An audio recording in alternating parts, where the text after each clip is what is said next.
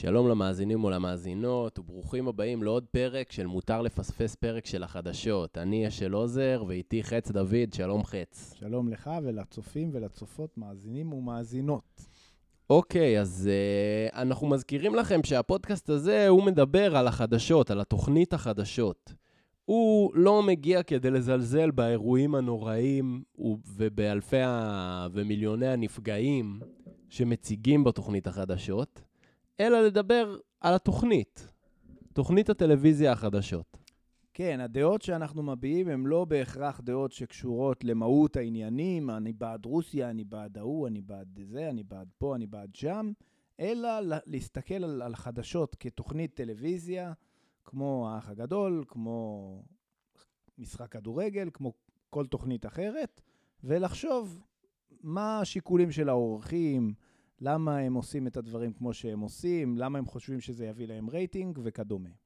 אוקיי, okay, אז uh, מה שאנחנו רואים בחדשות, uh, כמובן שאירוע אחד uh, גדול שולט בחדשות, שזה המלחמה, המתקפה של תאגיד המדינה רוסיה על תאגיד המדינה אוקראינה.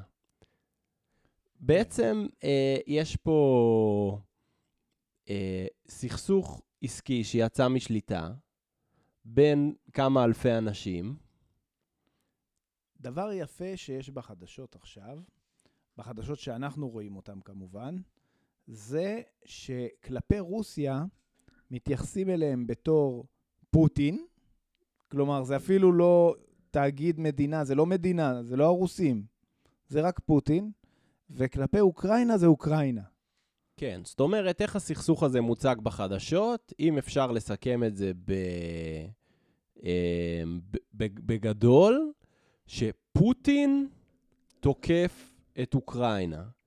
פוטין הוא אדם לא רציונלי ורשע ומשוגע. והאוקראינים כולם פה אחד תומכים במנהיגם זלנסקי הגיבור, וכולם לוחמים ברחובות, הפכו כולם, מהראשון עד האחרון, הפכו להיות לוחמי גרילה.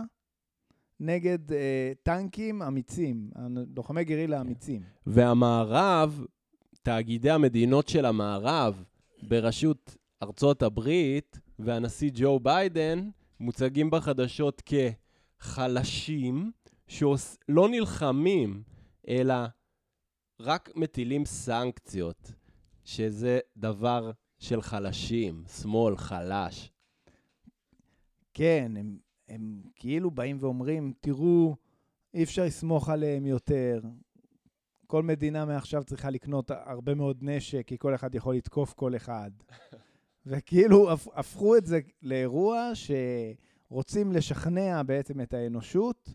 חברים, צריך לקנות נשק, לתת כסף לצבא, לחזור להשקיע כסף בצבא, במלחמות, כי עכשיו אה, מה שקורה זה שאנחנו נתחיל לרצוח אחד את השני סתם ככה. מה שקורה גם זה שלא היו מלחמות לפני.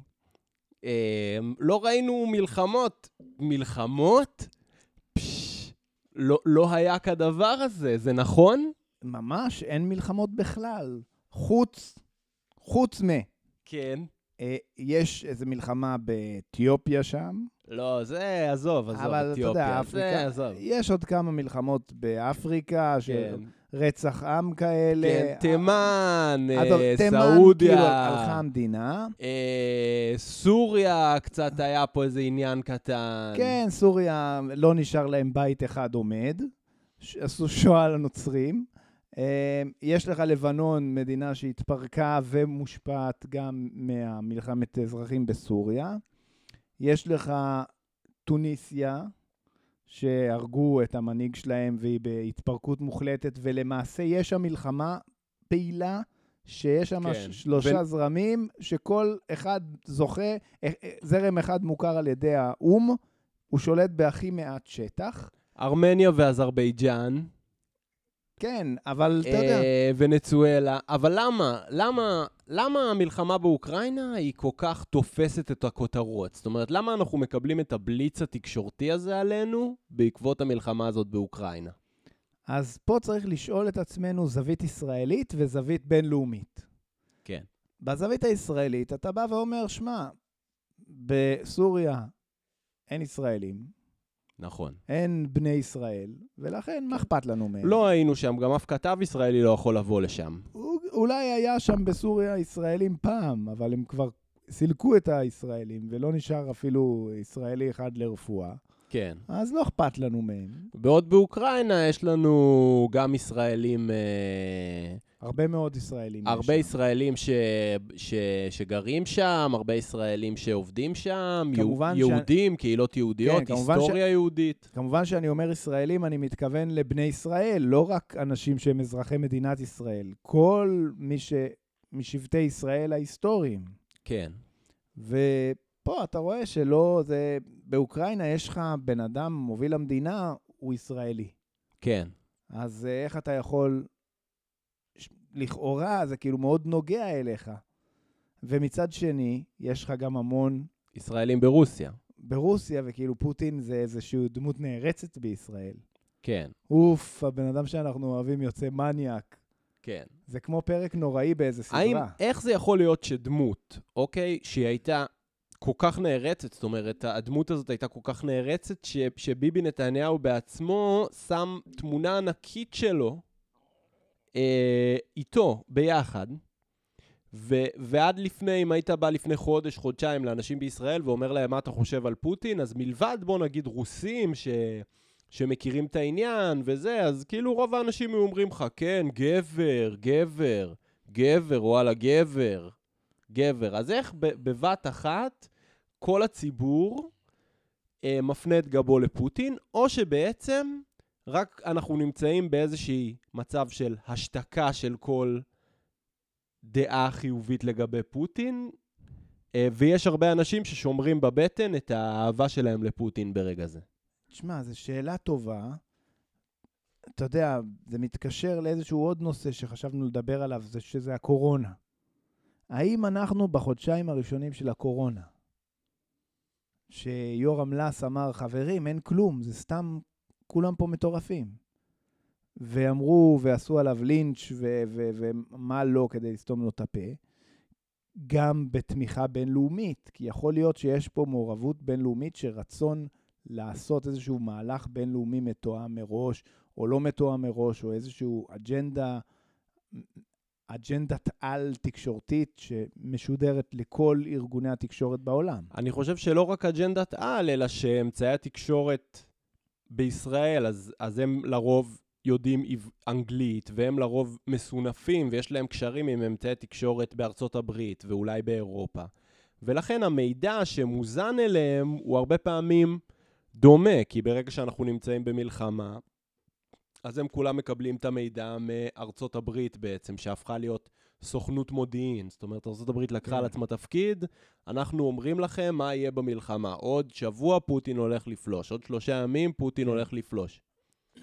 נכון, יש בזה הרבה מה שאתה אומר. אז כמו שאתה אומר, בעצם אנחנו נמצאים פה במצב מבחינת החדשות. א- אוקיי, אני מדבר מבחינת העונה של החדשות. אנחנו נמצאים במצב כמו שהיינו במרץ 20, שבעצם אה, יש איזושהי התגייסות של תוכנית החדשות כן. למען איזושהי מטרה גלובלית. אה, במרץ 20 נכון. זה היה המלחמה בקורונה, ועכשיו זאת המלחמה אה, האוקראינית נ- נגד פוטין. שנאה לפוטין, הפצת שנאה לפוטין. הפצת שנאה לפוטין, ש, שכמובן שיש לה בסיס אה, עמוק במציאות, בגלל שיש אשכרה אזרחים, מיליונים ומיליונים של, עשרות מיליונים של אוקראינים שנפגעים אנושות על ידי אה, המלחמה בין תאגידי המדינות. תראה, הטענה שיש הצדקה לשנאה לפוטין היא טענה בעייתית, בטח על בסיס העובדה שאנשים נפגעים. כלומר, אתה צריך לבחון האם פוטין מבצע פעולות רציונליות, הגיוניות של מנהיג, שומר על אינטרסים לגיטימיים של מדינתו לצורך העניין. אה, האם תאגיד מדינת רוסיה זה תאגיד מדינה שמתנהג בצורה נורמלית לאזרחים שלו? כמו לדוגמה, אין שם לגליזציה, לעומת תאגיד מדינת אוקראינה, שעכשיו מכניס אה, אלמנטים של הסדרת שוק הקנאביס, לדוגמה, או, או להט"בים, שזה כן. מחלוקת מאוד גדולה. אה, ואז אתה שואל את עצמך, האם אני שופט את האנשים האלה על סמך זה שרוסיה מנצחת במלחמה ולכן הם הרעים, שזה לוגיקה מאוד שגויה, מהמם. ועדיין מוכרים לך אותה פה. או על בסיס כביכול, מה שמציגים לך זה שרוסיה היא התוקפן היחיד. בדיוק, לא מציגים לך את הצד השני, שבעצם אולי רוסיה היא לא, התוק... היא לא בהכרח התוקפן פה. מהמם. אולי, אני לא אומר לך שזה נכון או לא, אבל אולי יש לרוסיה מניעים ממש טובים לעשות את מה שהיא עושה, ובעצם דווקא היא מדינה נתקפת, הפוך כאילו ממה שחושבים. יש שאלה גם של איך דברים נתפסים. זאת אומרת, מתקפה חמושה, היא מצטלמת מאוד מאוד לא טוב, או, או כן טוב, אפשר לומר. זאת אומרת, היא מספקת הרבה ויז'ואלים לתוכנית החדשות. לעומת מתקפת הסנקציות והמתקפה הכלכלית של המערב על רוסיה, היא לא מספקת כל כך ויז'ואלים. נכון, יש גרפים של בורסה יורדת, יש תורים לכספומטים, יש דברים כאלה, אבל למעשה יש פה פעולת טרור של תאגיד מדינת רוסיה כנגד אזרחים של אה, אוקראינה ואזרחי אירופה גם, אפשר לומר, ו- ו- ומדינות אה, ברית המועצות לשעבר, שמאיימים עליהם גם במתקפה. אבל יש פה פעולת counter terror של, של תאגיד מדינת ארצות הברית, או, או התאגדות תאגידי המדינות נאט"ו, כן. אה, כנגד האזרחים הרוסים, וכל מי שבא ביחסי מסחר או כל יחסים אחרים, האזרחים הרוסים, שגם לפי המערב הם לא באמת משפיעים על שלטון פוטין. כן. אבל זה לא מצטלם כאיזשהו דבר... מראים לך, גם יותר מזה אני אומר לך, איך מצדיקים את, ה... את המלחמה ואת הסנקציות. מראים לך הפגנות ברוסיה. עכשיו, צריך להבין, רוסיה זה מדינת ענק של ביליארד מטרים, ויש שם לא יודע כמה אנשים, אין לי מושג. כן. 100 מיליון, 200 מיליון, לא יודע. משהו כזה, בין אה. 100 ל-200 מיליון. משהו כזה, מספרים גדולים מאוד, ומראים לך אה, 100 איש מפגינים, אומרים לך, הפגנות ברוסיה נגד המלחמה, הרוסים מפגינים.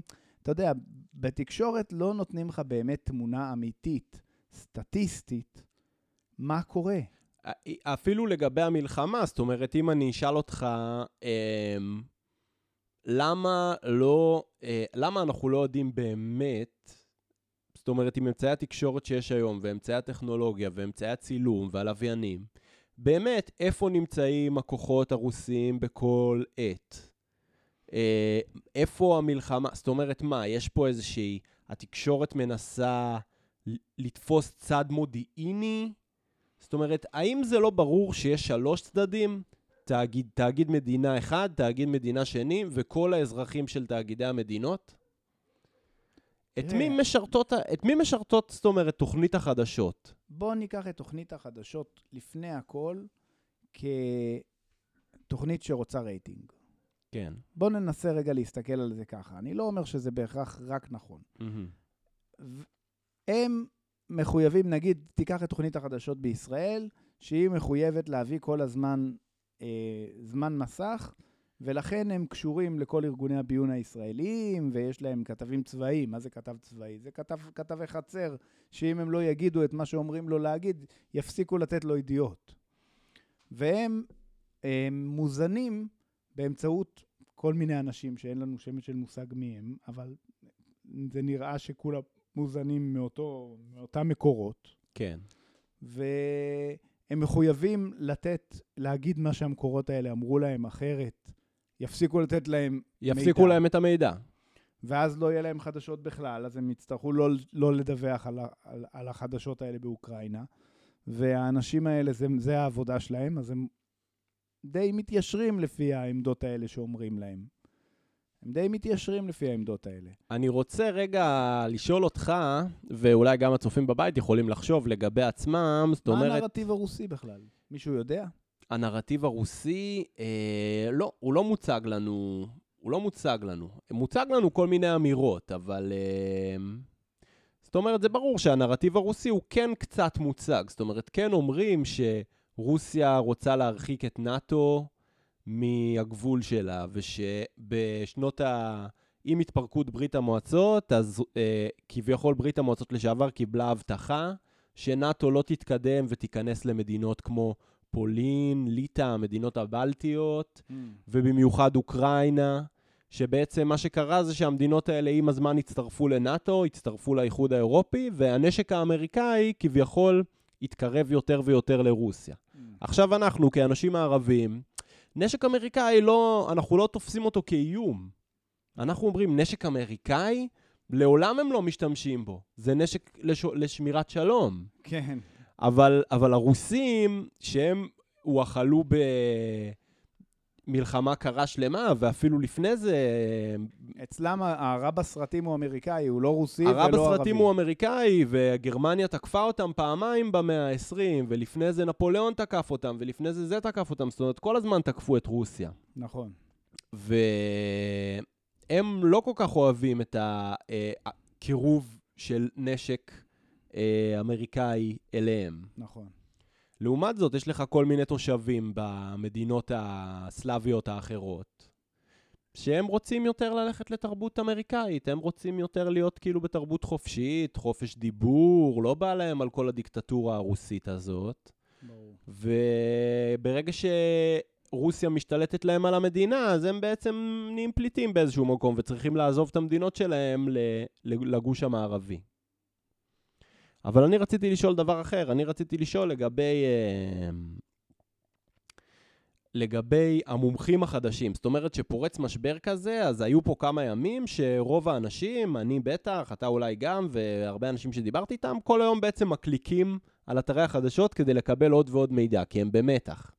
זאת אומרת, המשבר הגדול, הוא מצליח להכניס את כל הצופי החדשות, צופי החדשות דרך הטלוויזיה, דרך האינטרנט, דרך הטוויטר, דרך הפייסבוק, לאיזשהו מצב של אה, התמכרות למידע חדש. זה לא התמכרות למידע חדש, כמו סקרנות מטורפת, שהיא, היא, אה, נקרא לזה, אה, מסופקת באמצעות פייק ניוז מתמיד. על ידי כאילו, ו- וגם, זאת אומרת, זה, זה סקרנות שמבוססת על פחד מוות. עכשיו, אני רוצה לשאול, מי הם אה, המומחים החדשים? זאת אומרת, מי, זאת אומרת, במצב כזה, למי אתה פונה למידע? אז אם בתחום הקורונה, אני יודע שהתחילה הקורונה, אז Mm. קמו כמה כל מיני מומחים חדשים. זאת אומרת, הגיעו כמה רופאים, הגיע איזה גבי ברבש כזה פתאום, בן אדם שאף פעם לא שמעת עליו, כן. פתאום הוא הפך למומחה. נדב, ו... אומר, נדב בעצם- ואייל. בעצם השאלה שלך, מי יהיו אה, הרקדנים הבאים ברוקדים עם כוכבים 2023? מי יהיה, מי יהיה הזמר במסכה 2023? בדיוק. זאת אומרת, מי... האלה שיעופו בשלבים הראשונים. כן, אז... אז אמ, מי... זאת אומרת, אז האם יש נגיד אנשים שאתה התחלת לעקוב אחריהם בעקבות המשבר באוקראינה? וואלה, אני לא, אני לא דוגמה טובה. למה לא? אני לא דוגמה טובה, כי אני מאמין שהחדשות זה תוכנית של נביאים כושלים. עתידנים כושלים. זה אנשים שהם באים ביום ראשון, אומרים לך, תקשיב, קורה ככה, קורה ככה, קורה ככה, קורה ככה, ויקרה ככה, יקרה ככה, יקרה ככה. מגיע יום רביעי, כל מה שהם אומרים היה לא נכון. ואז אומרים לך, תקשיב, אנחנו גילינו מידע חדש, קורה ככה, קורה ככה, יקרה ככה, יקרה ככה, כלום לא נכון, כלום לא נכון. אם אתה לוקח את התוכנית הזאת ואתה מסתכל עליה לאורך שנים, אתה רואה שכל מה שהם אמרו זה דברים שבוודאות לא יקרו. זה אני- בערך הרמה של התוכנית. אני חושב שבעבור אנשי תקשורת, אז כשיש שינוי נושא ח- ח- חד וחריף כזה, אז זאת אומרת, זו הזדמנות בשביל כל מיני אנשי תקשורת מהשוליים לפרוץ למיינסטרים. למה? כי אנשי התקשורת במיינסטרים, הם לא יודעים לייצר מידע, ב- בימים הראשונים, עד שהם מסתגלים, הם לא יודעים לייצר פייק ניוז 24 שעות ביממה. הם- על הם נושא צריכים- רוסיה. אז הם צריכים לספח אליהם מישהו שיש לו את היכולת, הוא כבר בן אדם שיש לו איזושהי credibility, זאת אומרת, יש לו איזה מעמד, הוא גם מבין בנושא הרוסי, בנושא האוקראיני, בנושא הפוסט-סובייטי, מה שנקרא, נכון. והוא יודע לתת 24 שעות של news או פייק ניוז, אבל, אבל כל הזמן לתמרץ את נכון. את האנשים. מעניין. ו- ואז תראה. מביאים לך כל מיני מומחים חדשים. אה, יאיר נבות, קסניה סבטלובה, אנשים שהיו לפני, נכון. עיתונאים לפני, הוכרו לפני. אבל אני חושב שה following שלהם לפחות הכפיל את עצמו בימים האחרונים. תראה, עמית סגל, יש פה כותרת מסרוגי מדהימה. עמית סגל מעריך, קורה משהו שאיננו יודעים מהו. זה, מה, זה החדשות הכי יפות ששמעתי בחיים, שזה הכל אמת. מה כתוב בכתבה? אני מעריך שאני, שכל מיני דברים קורים ואני לא יודע מה הם. זה מהפכני. הוא מעריך את זה, זה הוא יכול להיות שלא. יכול להיות שלא קורה שום דבר. יכול להיות שאנחנו יודעים את כל מה ואני יודע שקורה. הכל. אבל להערכתי, איזה מין הערכה זאת. זה חוסר ידע מוחלט. וזה מעניין מה שאתה אומר, שיש בעצם אנשים חדשים, שכבר הם היו נמצאים בשטח הזה, הם היו נמצאים ב- ב- בתוך הפוסט-סובייטי, ואז הם אה, עולים להיות חדשות, ומעניין מאוד, מי, מי אתה מכיר שבאמת מת, מתחיל להיות מוערך בחדשות בצורה משמעותית? אז אמרתי, אני חושב שיש בן אדם באינטרנט שקוראים לו בוגלוב, שלום בוגלובסקי, ויש בן אדם שקוראים לו יאיר נבות, ויש את קסניה סבטלובה. אה, כל מיני אנשים כאלה בעצם אה, מברית המועצות לשעבר, עיתונאים, או כותבים, או אנשי תרבות, או לא יודע מה, כל אחד מהם. תראה, אין לי מושג מה קורה בערוץ 9, לדוגמה. כן, או, או אנשים למשל שהם מומחי אה, לוחמה, נגיד, בת, שעולים בטוויטר, שמנתחים לך את הקרבות, ומביאים לך כל מיני אמצעי תקשורת חדשים. יש במידה אומרת- מסוימת גם מידע מתוך האנשים, שאני לא יודע עד כמה זה מידע שהוא מוסיף ידע, אבל כאילו אנשים באוקראינה, הרבה מדברים עם אנשים באוקראינה, כן, בוודאי. שזה היום אופציה, כי אתה יכול לדבר עם בן אדם בטוויטר, בוואטסאפ, בזה, ואתה יכול לראות את המחשבות שלהם בזמן אמת. כן, ובגלל שהם מחוברים לתקשורת, אז אה, נגיד אילון מאסק, הלכתי והסתכלתי מה כל מיני אנשים אה, אומרים על הנושא, אז אמרתי, בוא נראה מה, מה אילון מאסק עושה בכל הסיפור הזה. אז אה, אילון מאסק, מישהו אה, העלה ציוץ, איזה אוקראיני, אה, סוגרים לנו את האינטרנט, אה, תעשה משהו. אז אילון מאסק ישר צייץ, והוא אמר, אה, הפעלתי את האינטרנט הלווייני שלי, את הסטארלינק, באוקראינה. זאת אומרת, הוא ניצל את המלחמה הזאת, את הריק השלטוני הזה, להפעיל שירות אינטרנט לווייני באוקראינה. והיום זה אחד המקורות אינטרנט היחידים שם. בהרבה וואו. אזורים זה המקור היחיד. יפה. אז, uh, כמו, אז כמו שרואים, תמיד מלחמה היא הזדמנות לכל מיני אנשים. אני חושב שגם הסנקציות של המערב, הם חיכו איתם לאיזושהי הזדמנות. תראה, אני הבנתי שהמערב כבר היה כמה שנים באיזשהם סנקציות על רוסיה, כן, מאז uh, 2014. ואתה יודע, אחת הבעיות המרכזיות היום בעולם, שלעשות חוק פלילי, עונשי, על uh, נגד מדינה או נגד בני אדם או נגד כל מיני אנשים, זה מאוד קל, ולבטל זה ממש בעיה. אם אתה שואל אותי, צריך לקבוע איזשהו כלל שחוק פלילי הוא תמיד לתקופה מסוימת. אסור חוק פלילי לנצח, זה, דבר, זה צריך להיות דבר אסור. אותו דבר סנקציות. אתה חייב לקיים דיון מחודש בסנקציות כל איקס זמן. כן. וכשאתה מטיל סנקציות אינדפנטלי, כאילו ללא תאריך סיום, בלתי מוגבל. אז וואלכ, יש פה איזושהי סכנה מסוימת שאתה סתם מעניש בן אדם לנצח, ואתה לא מאפשר אה, שום משא ומתן, שום כלום. כן, ובעצם זה, הסנקציות האלה, אז, אז uh, כששואלים, כאילו, אני חושב שיש עניין, זאת אומרת, פוטין, כשהוא פולש לאוקראינה, הוא יודע שיוטלו עליו סנקציות. אז יש אנשים שמנתחים לך את זה ואומרים, תראה, הוא הכין את הכלכלה הרוסית, הוא, הוא אגר כסף מזומן, הוא אגר כל מיני שטרות, הוא צמצם את ההוצאות שלו, טה-טה-טה. מצד שני, אתה אומר, אולי כשליט יחיד, כרודן, אולי הסנקציות האלה גם מחזקות אותו ברמה מסוימת. כן. בגלל שהן מחלישות את המגזר העסקי ברוסיה. הן מחלישות את גו- אה, מוקדי הכוח האחרים. הן נותנות לו תירוץ לס- לסגור את התקשורת הזרה. כן. אה, האזרחים הרוסים, נהיה יותר קשה בשבילם לקבל, אז הם חייבים אותו. הם חייבים אותו, ו- ו- והם כאילו סגורים איתו, עוד יותר סוגרים אותם איתו, נכון. ואולי באיזשהו מקום זה מחזק גם את השלטון שלו, העונש הזה, נכון. ואולי זה עוד משהו שהוא רוצה. נכון. אה, אני חושב, יותר, אני אומר לך משהו, נקודת מחשבה. כן. אולי יש הסתה מוחלטת נגד פוטין, מתוך רצון לפעול אישית נגדו. אולי מנסים לרצוח אותו, אולי האמריקאים פתאום ינסו לרצוח את פוטין. באמצעות הפיכה פנימית, לא באמצעות בהכרח טיל אמריקאי. אין אולי לדעת. יש להם איזושהי הפיכה פנימית מתוכננת, איזה סוכני FBI או סוכני לא יודע מה, שהם באיזושהי אופציה לרצוח את פוטין, ואז הם אומרים, בוא נעשה עליו הסתה בינלאומית מטורפת, וכאשר הוא יירצח, העולם יגיד, טוב שרצחו את האידיוט הזה, בוא נקבל את הממשלה החלופית שכאילו שרצחה, וממשלת הפיכה, ממשלה מהפכנית. יש, אולי יש ממשלה מהפכנית שהיא כבר בדיל עם, עם העולם. הכל יכול להיות. אני חייב להגיד שבעקבות הנושא הזה, אז הלכתי והבאתי איזה ספר אוטוביוגרפיה שנכתב על פוטין ב-2012, ומה שהתרשמתי זה שבאמת מדובר בסביבה שלטונית שבה רוצחים, רצח הוא פשוט אה, כלי פוליטי אה, שמשתמשים בו כל הזמן.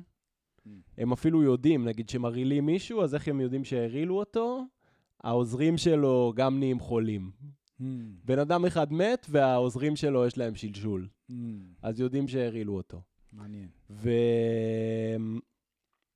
זאת אומרת, זה באמת משטר אימים שבו אה, אנשים נעלמים, וזה באמת שלטון מאוד מאוד מאוד ריכוזי. אני רוצה לקחת נושא אחר, זאת אומרת, נושא אחד עלה לכותרות, זה אומר שנושא אחר ירד. נושא שליווה אותנו בשנתיים האחרונות חזק אה, בכל המהדורות, נושא הקורונה. אז אה, האם אתה חושב שנושא הקורונה ירד מהכותרות לעד? תראה, אני חושב שלדון בקורונה במדינת ישראל זה קצת בעיה, כי אנחנו מדינה שיש בה...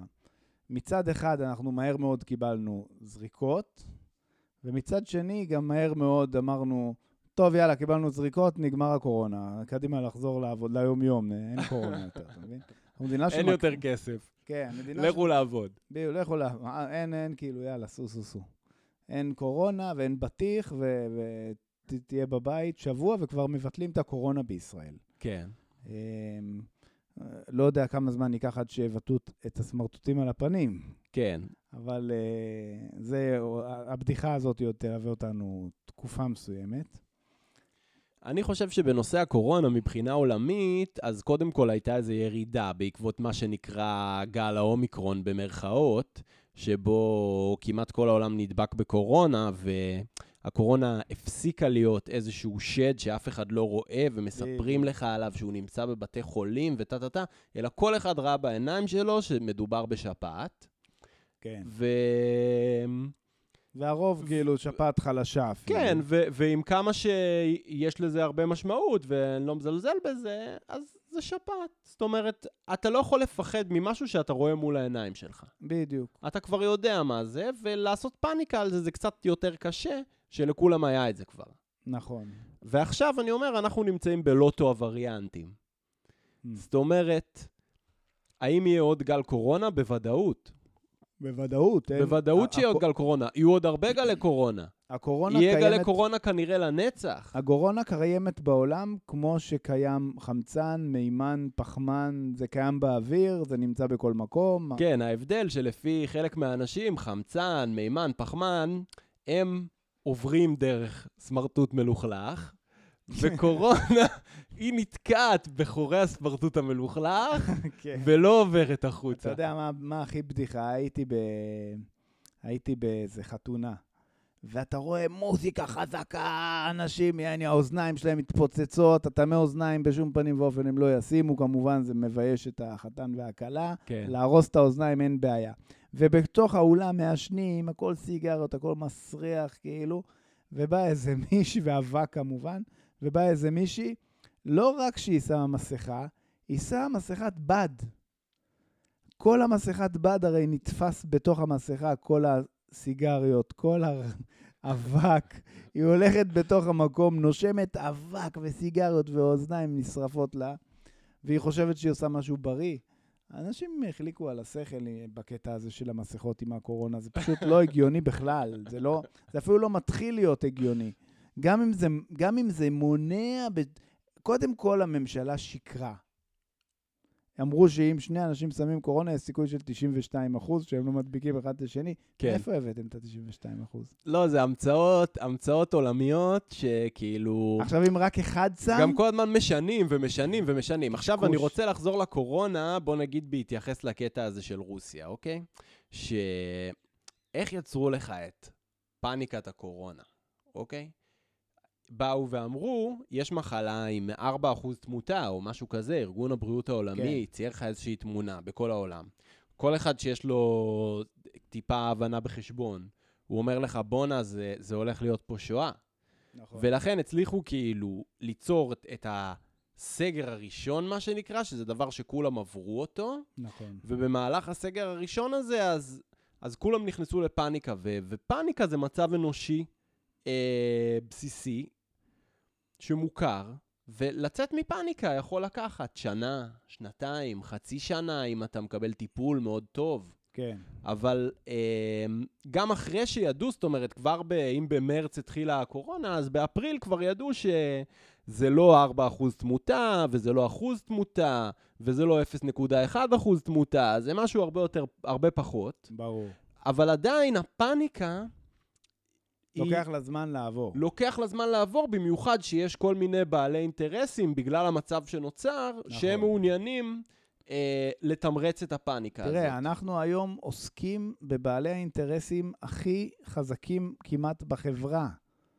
תעשיית הנשק. כן. תעשיית הנשק היא תעשייה חזקה בצורה בלתי רגילה.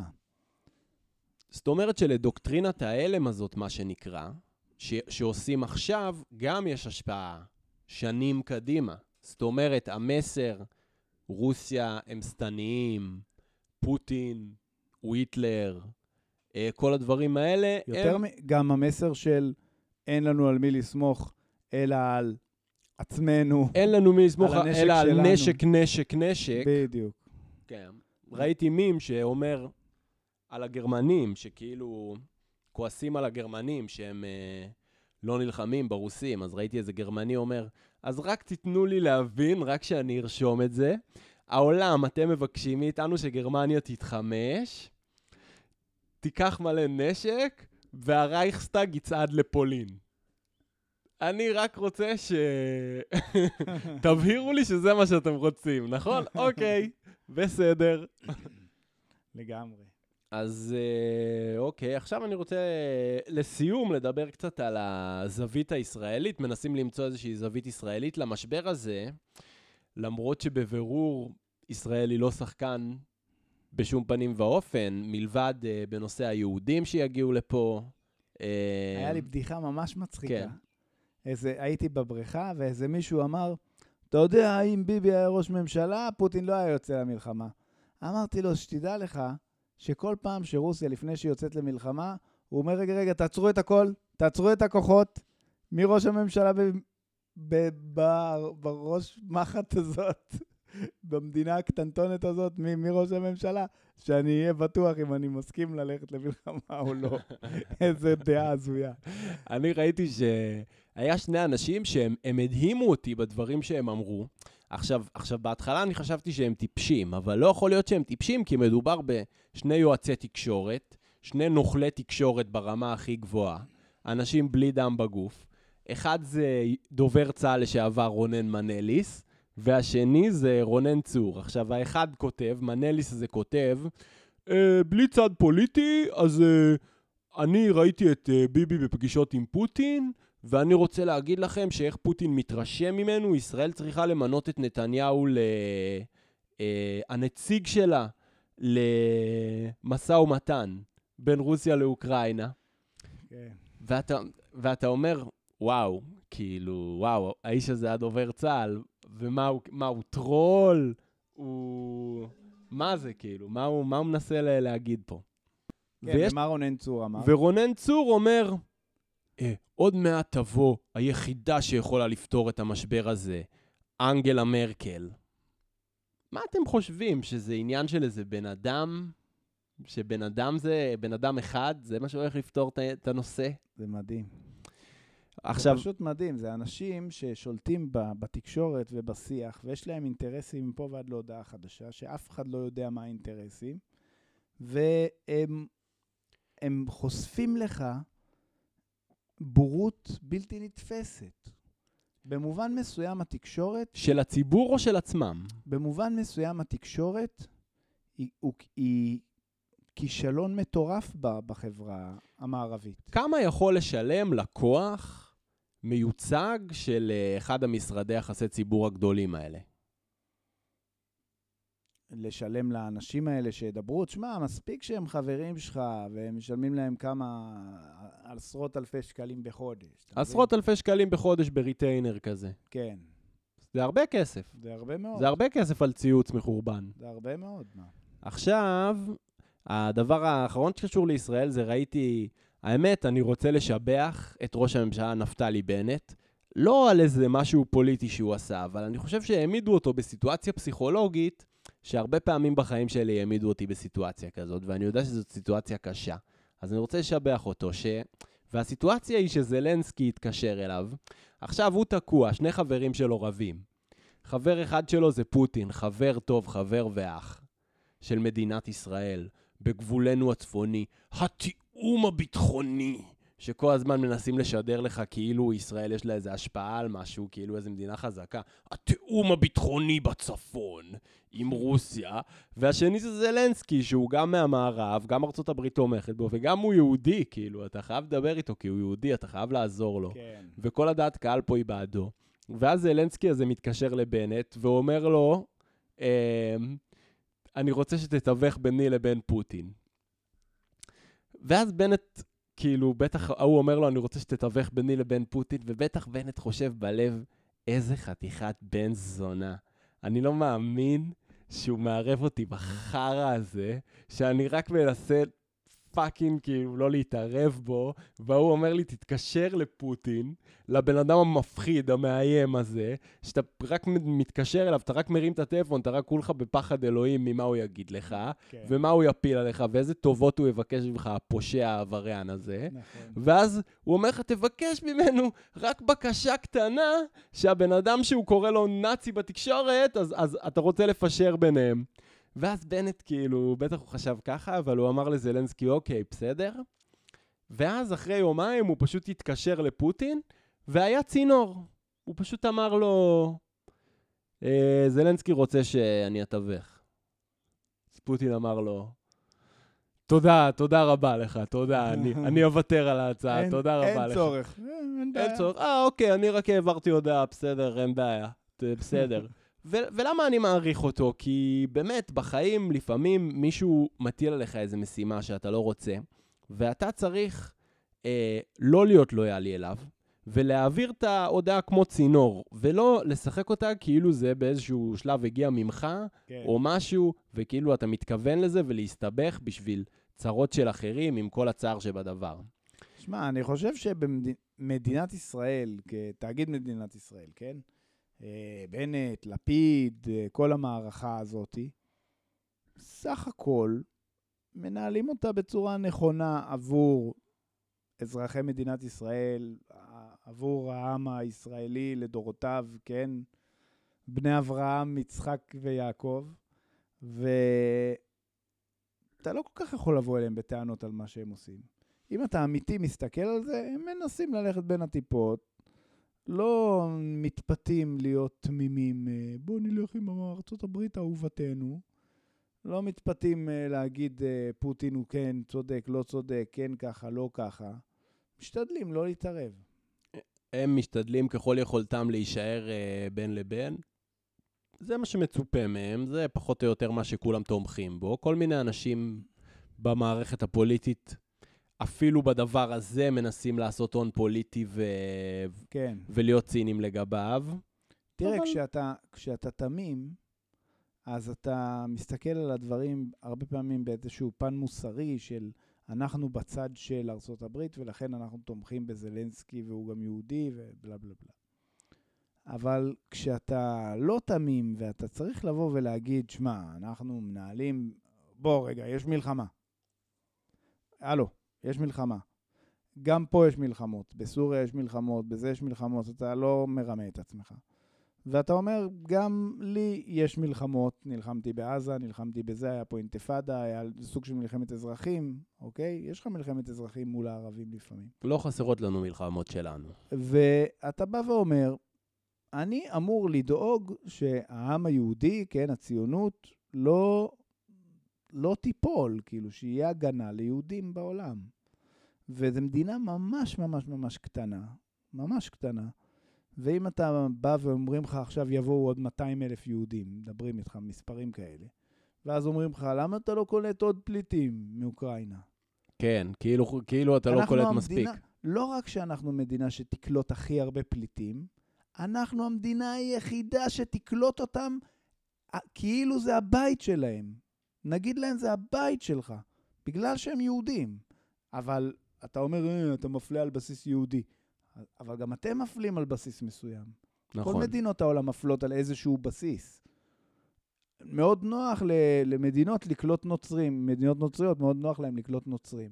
כן. ומאוד נוח למדינות מוסלמיות לא לקלוט, כן, לא קולטות אף אחד. אבל נניח שהן היו קולטות, אז הם היו קולטים מוסלמים, אז מאוד נוח לקלוט את בן uh, משפחתך. ברור. אז אנחנו גם קולטים את בני משפחתנו, אבל זה הרבה, זה לא מעט. אנחנו, זה, זה גם תופעה כלכלית שיכולה לקרות בישראל. מדברים שגם ישראל עלולה להיות מדינה שעכשיו מלא רוסים גם יבואו. לא רק... אה, בלי ספק. ואולי אוליגרכים שפוטין מחליט לחסל, או אוליגרכים שהם רוצים, הם אומרים בואו נחתוך קשרים עם פוטין כדי שלא כן. יחסלו אותנו. רומן אברמוביץ' כבר הכין את האזרחות הישראלית שלו, ואומרים שבחודשים האחרונים תרם תרומות עתק בישראל. מטורף. כי כנראה שהאנשים האלה רואים שרוסיה תיסגר בפניהם, אירופה תיסגר בפניהם, ויש מדינת היהודים. נכון, והאמת שזה דבר מצוין, זה, זה התפקיד של מדינת ישראל, זה התפקיד שלה. כמה שזה נשמע לא יפה ולא נחמד, ואתה לא אה, רוצה שכל האנשים בעולם יהיו אה, אה, אוהבים? כן, אני רוצה. אני רוצה. אני רוצה. אתה יכול לתת לי עכשיו איזה 5,000 מטר רבוע במדינה אחרת? אני אנהל אותם. אני אנהל אותם בצורה הכי הומניסטית שיש. רק לא פה. אין לי שום בעיה. אתה רוצה שאני אקלוט עכשיו אין סוף פליטים מאפריקה? גם אני לא מבין את הקטע הזה של העולם עם הקטע הזה של הפליטים. יש לך מלחמה, לדוגמה, מדינה שמייצרת פליטות. באופן קבוע, כל הזמן אנשים פליטים, פליטים, פליטים. לך תרצח את הראש ממשלה שלהם, לך תפרק את התאגיד מדינה שלהם. ותשנה להם את המדינה. מה אתה כאילו בא ומה אני מבלבל לי את המוח על הפליטים? מה? לך תתקן את המדינה שלהם שם, מה אתה מתקן אותה פה? לך זרוק עליהם כסף, תיסע עם מטוס, תזרוק על כל האנשים מיליון דולר, ותראה איך המדינה שלהם אין יותר פליטים. כן, אני מכיר להקה של פליטים מברלין, חברים של חברים שלי, אז יש להם שיר שהם אומרים, אה, מאיפה בא הזהב, מאיפה בא הנפט, מאיפה בא כל המשאבים, ואז אומרים, כל הדברים האלה יש להם חופש תנועה, רק לפליטים מהמדינות האלה אין. כן. אז אה, אוקיי, אני חושב שנסיים את התוכנית בטון הזה. יש לי סיפור בוא, תן לנו סיפור. אה, אני עוד לא, זה הסיפור הוא ב-work in progress, מה שנקרא, אבל כן. סיפור חזק. אנחנו פודקאסט ניסיוני, תן אותו. הסיפור הולך ככה, איזה ביל גייטס הולך ברחוב, פתאום בא אליו שודד.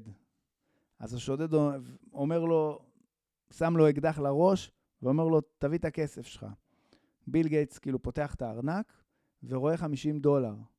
והוא אומר לו, אתה לא מבין, אני לא יכול לתת לך, יש לי 50 דולר, אני מחזיק פה ב-50 דולר, אבל אני לא יכול לתת לך אותם. הוא אומר לו, למה? הוא אומר, זה לא שלי, זה של תאגיד ביל גייטס בע"מ, זה לא אני. הוא אומר לו, מה זאת אומרת זה לא אתה? הכסף אצלך. הוא אומר, נכון, אבל הוא לא כסף שלי. אני לא יכול לתת לך אותו, הוא של תאגיד ביל גייטס בע"מ. אז השודד אומר לו, אוקיי, אז למה שאתה יכול לשלוט בתאגיד ביל גייטס בע"מ? אז שתאגיד, אתה תיתן לי את זה בשם תאגיד ביל גייטס בע"מ. אז ביל גייטס אומר לו, אתה לא מבין, זה לא כסף של ביל גייטס בע"מ גם. זה כסף של הבנקים, הכסף הזה הוא רשום כרגע במערכת הבנקאית.